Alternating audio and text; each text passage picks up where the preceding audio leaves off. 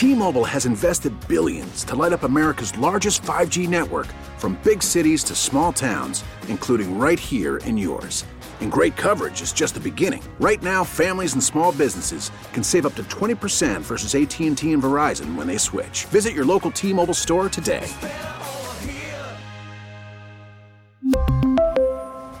Plan savings with 3 lines of T-Mobile Essentials versus comparable available plans. Plan features and taxes and fees may vary.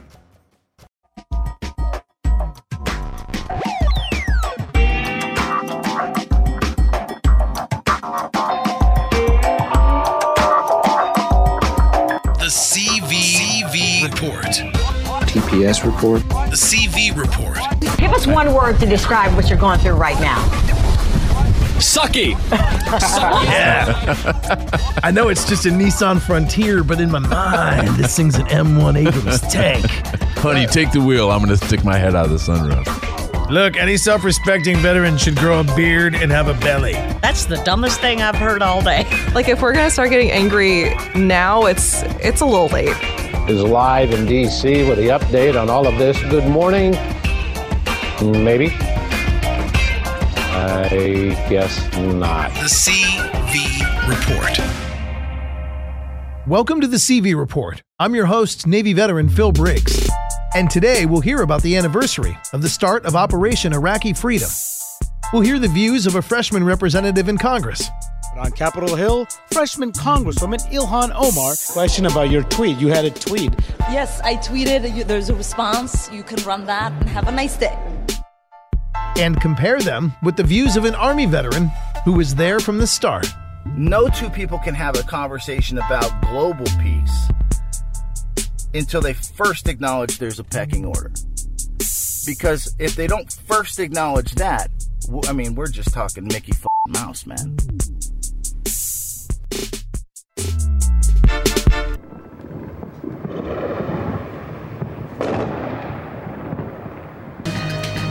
It was just over 90 minutes beyond President Bush's deadline for Saddam Hussein to leave Iraq.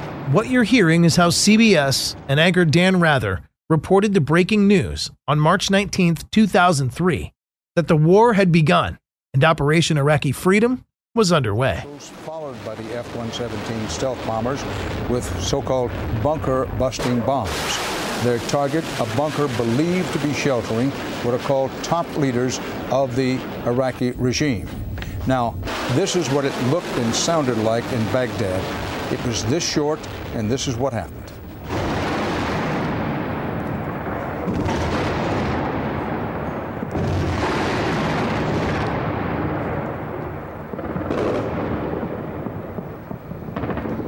It's been 16 years of war. But it's only been a few days since a freshman congresswoman made some big news with some bold statements about the war. And here to start our conversation about it is my colleague and reporter, Libby Howe. Hi, Phil. Hello, how are you? I'm good. Now, I want to start this in context because we recently did an article about Representative Ilhan Omar, and she had some tweets that she sent out on the anniversary of the start of the Iraq War. And if you could, I, I wanted you to share just a little brief segment of our article that we published on connectingvets.com.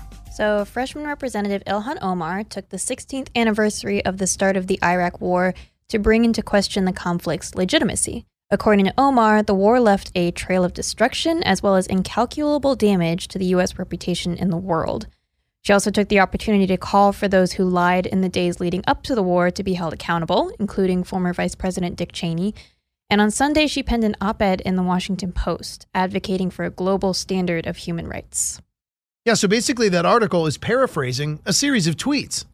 And I have some of those tweets right here. So, 16 years ago, the U.S. illegally invaded Iraq, leaving a trail of destruction and lives lost. Here are the consequences 4,496 U.S. troops lost their lives, 100,000 plus Iraqi civilians killed, ongoing regional instability, incalculable damage to U.S. reputation in the world.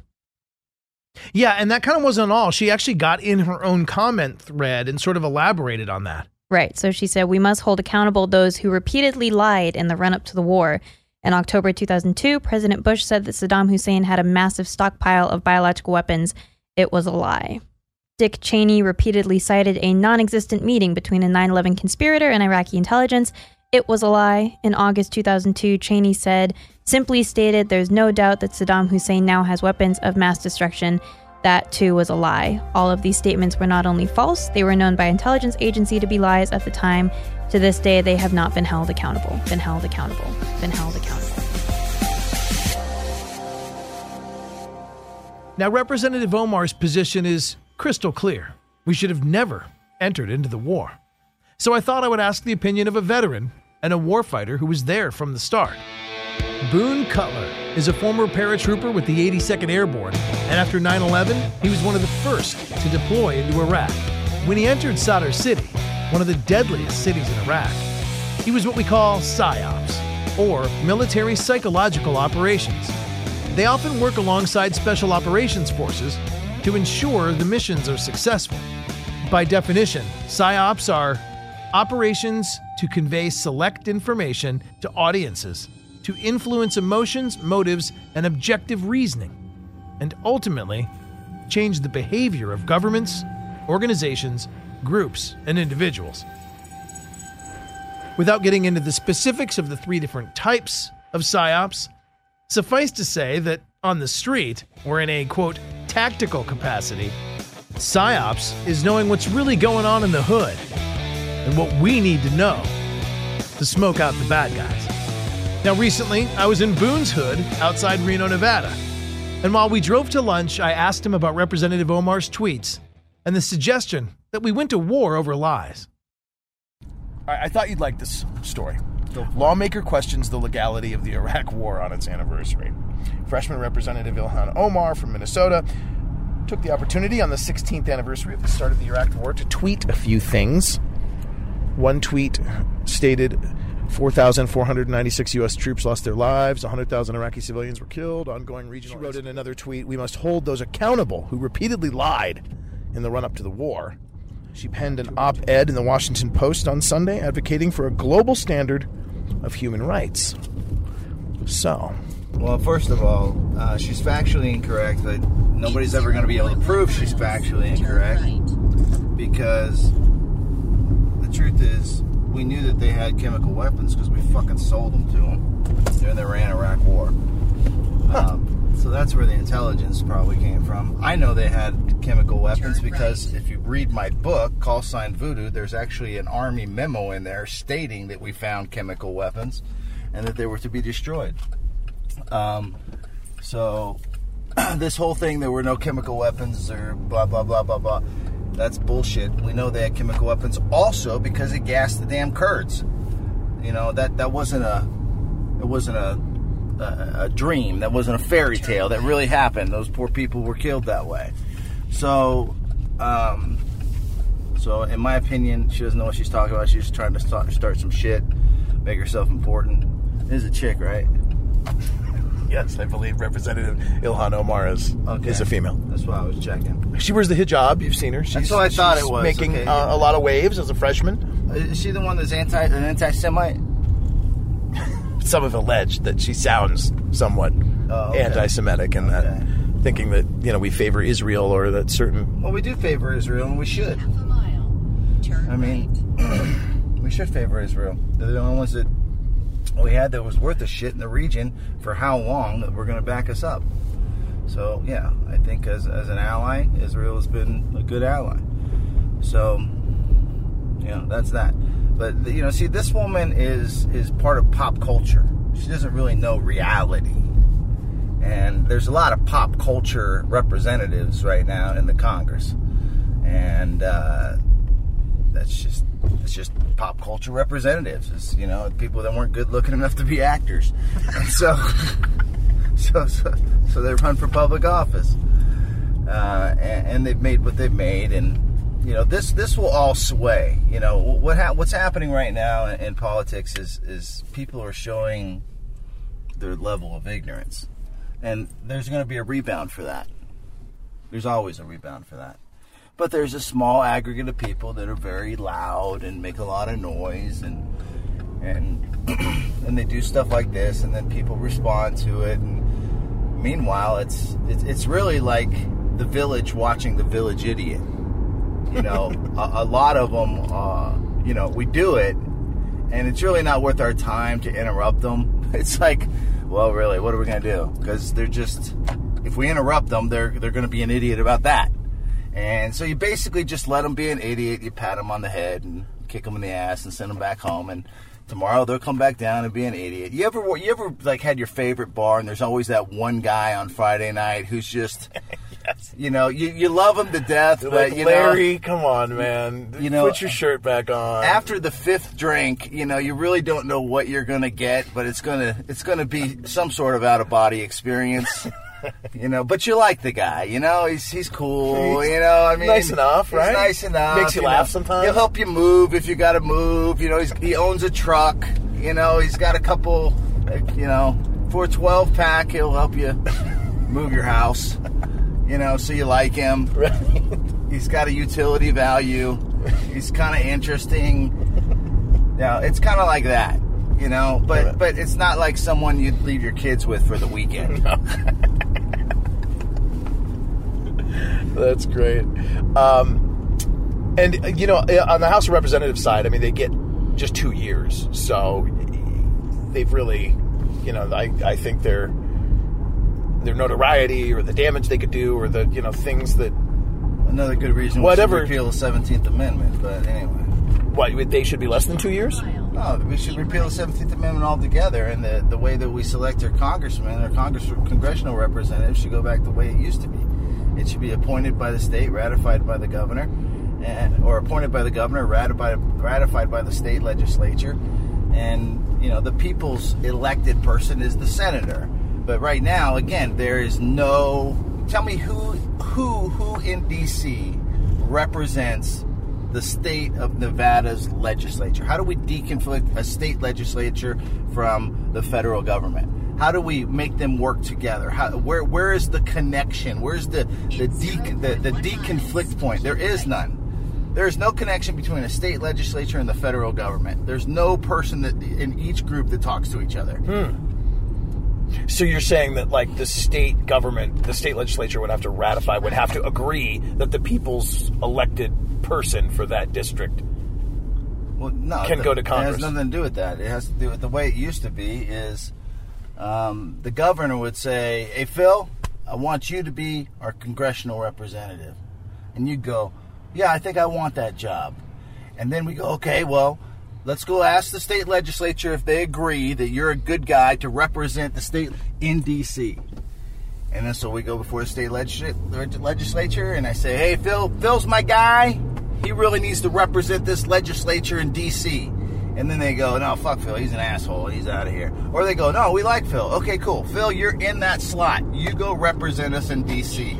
And so now you got the two houses, and you got one house that was directly, directly. Excuse me. These are the senators I'm talking about, who is directly uh, appointed by the people because they're voted on by the people, and then you got the other house where people are uh, were, were appointed there by the state legislature.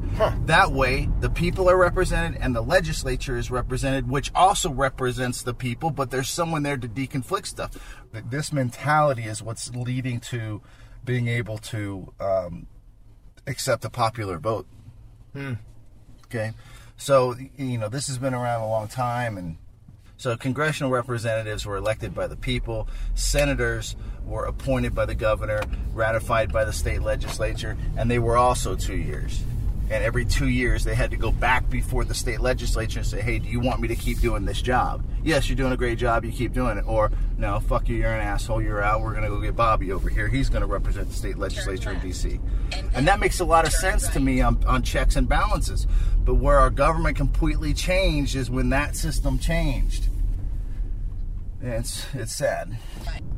The only problem with that is don't more people vote for the sexier federal elections And and, see, the state point, that's another representatives? Like most people don't know who their state representative is. And if you change the system back to what I'm talking about, people would care who their governor is because he he's the person or she's the person responsible for selecting that state sen- that senator that Yeah, will yeah, go. yeah. Okay, so it's a way to get people to pay attention to their state local government again and actually vote for them because it affects them more than what they think it does. Hmm. See, the whole system changes if you change that again, but it got screwed up, and that's one. That's what I'm, I'm a fan of the repeal the Seventeenth Amendment uh, initiative. And, uh, And there's a group it- of people and bringing it back down to hyper local. Yeah, you gotta be. That You makes gotta sense. be. Uh, let's let's just end with real quick. I just wanted to ask you about um, the thoughts about her op-ed in the Washington Post. I mean, you know, I mean, again, I'm doing it an injustice here because I don't have it in front of me to share with you. But it, it essentially, she's advocating for a global standard of human rights. Um, look, man, you've got experience around the globe. Right, you served in the military. You've seen far more of the globe than I Mm-hmm. I'll have. tell you what, What about like a universal standard of human rights? What does that mean to you? Is that a thing? What exactly is that? Uh, there, there's a standard of human rights inside of a prison with the prisoners, right? I mean, there's a, there's a standard. You guys can't abuse each other. You guys can't do something. How does that work out? Not so well. There's always a pecking order. There's always somebody in charge. There's a shot caller somewhere. Right, right. All right. That's human nature. It doesn't matter if we're talking about prison. It doesn't matter if we're talking about.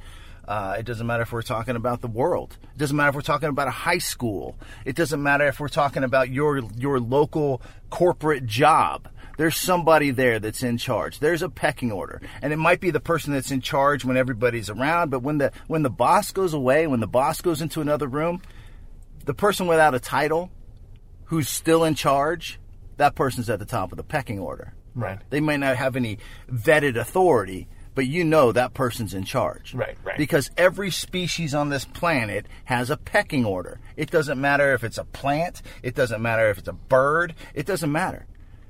A human is just another species of, of animal, and we live by a pecking order. Now, I understand this pecking order. I've seen this pecking order, and in my belief, you can either accept the fact there's a pecking order or you can get pecked on.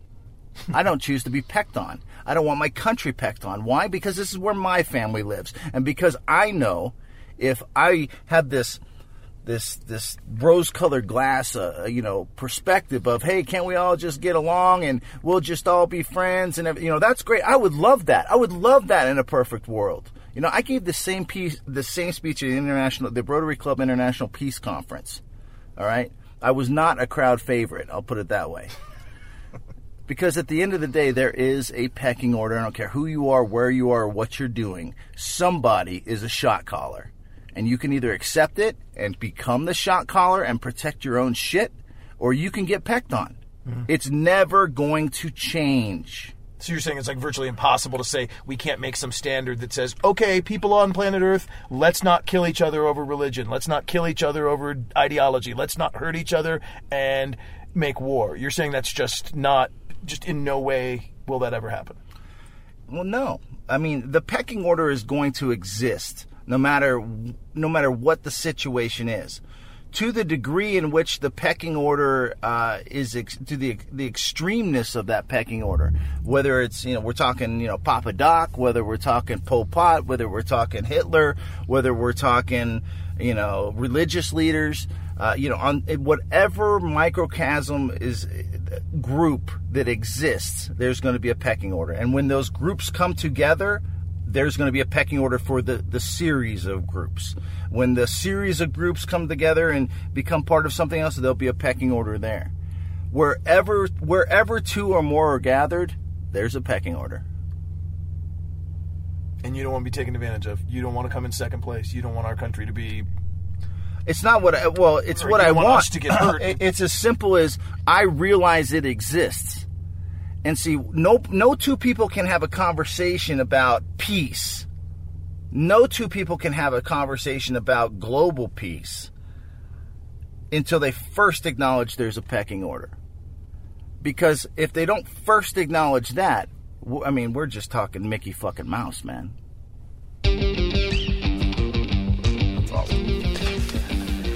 I like it, Boone. I like it. You were always notable and quotable, brother. Thank you. Notable and quotable. That's my game, dude.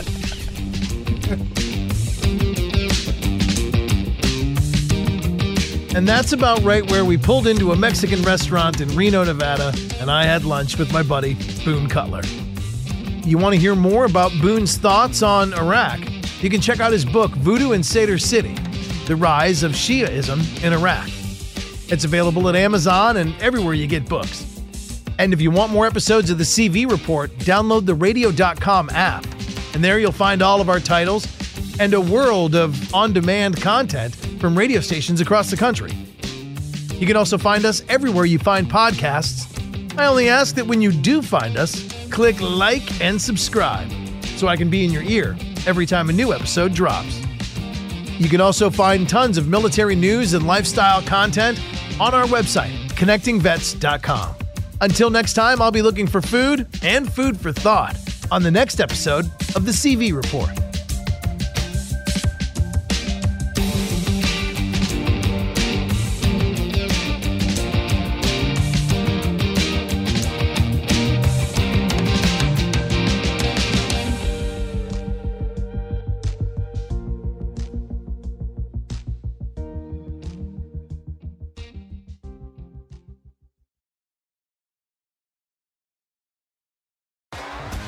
T-Mobile has invested billions to light up America's largest 5G network from big cities to small towns, including right here in yours. And great coverage is just the beginning. Right now, families and small businesses can save up to 20% versus AT&T and Verizon when they switch. Visit your local T-Mobile store today.